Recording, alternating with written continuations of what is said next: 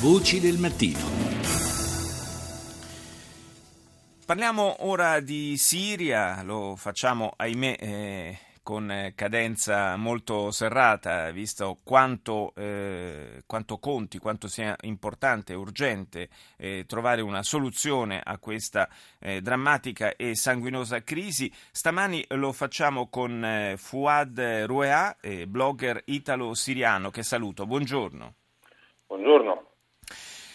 C'è stato eh, molto entusiasmo, diciamo così, intorno al, all'accordo concluso nel, alla fine della scorsa settimana a New York, eh,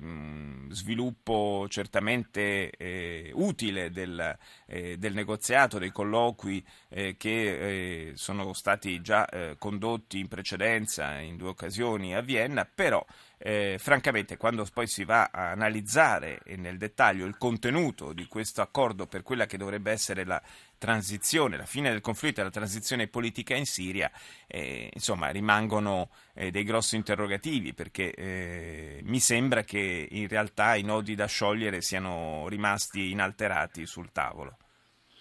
Sì, sicuramente le questioni più pungenti sono state procrastinate in particolar modo il destino dell'attuale presidente siriano Bashar al-Assad, ma anche il cessate il fuoco che dovrebbe essere il punto più qualificante di questo accordo, è un cessate il fuoco, ma, e questo ma è il dettaglio in cui si anida il diavolo, è un cessate il fuoco che non riguarda le organizzazioni dichiarate terroristiche, eh, una dichiarazione che è piuttosto ballerina, nel senso che è stato presentato un elenco di 167 organizzazioni da parte della Giordania e eh, questo elenco si presta a tantissime interpretazioni, per cui in realtà eh, più o meno tutte le aree dove ci sono civili in Siria eh, sono aree in cui si trova almeno una di queste organizzazioni, quindi come sia possibile imporre un cessate il fuoco diventa un po' difficile da capire, così come si tratta in realtà di una risoluzione non vincolante. Quindi mh, il punto più positivo è sicuramente il fatto che si possa leggere una volontà più seria di altre volte da parte della comunità internazionale di, eh, di fare qualcosa, di cercare di intervenire in favore di una soluzione politica, ma siamo comunque sul vago e fumoso.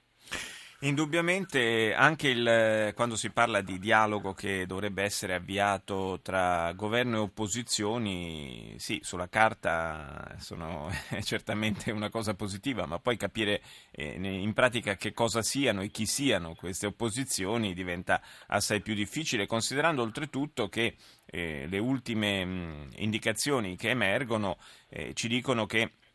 una fetta consistente di, di, circa un terzo di quelli che sono stati fino ad oggi considerati eh, movimenti di opposizione a, ad Assad eh, condividono sostanzialmente le ideologie, le ideologie del, dell'ISIS di Daesh. Ma un terzo mi sembra una stima un po', non lo so, forse tendiamo un pochino a sovrastimare in realtà queste organizzazioni, poi eh, solo Jabhat al-Nusra, che sarebbe la branca siriana di Al-Qaeda, ha effettivamente una grossa vicinanza ideologica eh, con Daesh, poi le altre organizzazioni eh, islamiche, anche le più conservatrici come Ahrar al-Sham, che sarebbe un'altra organizzazione salafita, comunque invece sono, se si dichiarano disposti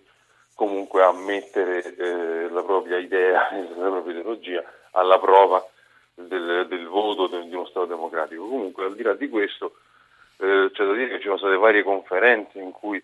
le eh, opposizioni siriane hanno cercato di unificarsi anche con maggior successo di quanto non sia avvenuto in realtà eh, negli, eh, negli, anni scorsi. Probabilmente questa lista dei buoni, lista dei cattivi, fatta eh, dall'esterno, il che vuol dire che le opposizioni siriane, anziché dover cercare legittimità nel, nel supporto che hanno alla popolazione siriana, dovranno cercarlo tra le cancellerie sì. dei paesi circostanti, dei paesi occidentali, eh, certo non aiuta al fatto che possa esserci una delegazione effettivamente legittimata a fare una trattativa, così come un regime completamente delegittimato appunto da eh, cinque anni di crimini di guerra difficilmente può godere di grande credibilità. E quindi insomma rimane davvero difficile individuare quale potrà essere la strada percorribile. Le trattative comunque riprenderanno a gennaio e speriamo che il 2016 insomma, eh, apra delle, degli spiragli importanti. Io eh, ringrazio Fuad Ruea per essere stato nostro ospite.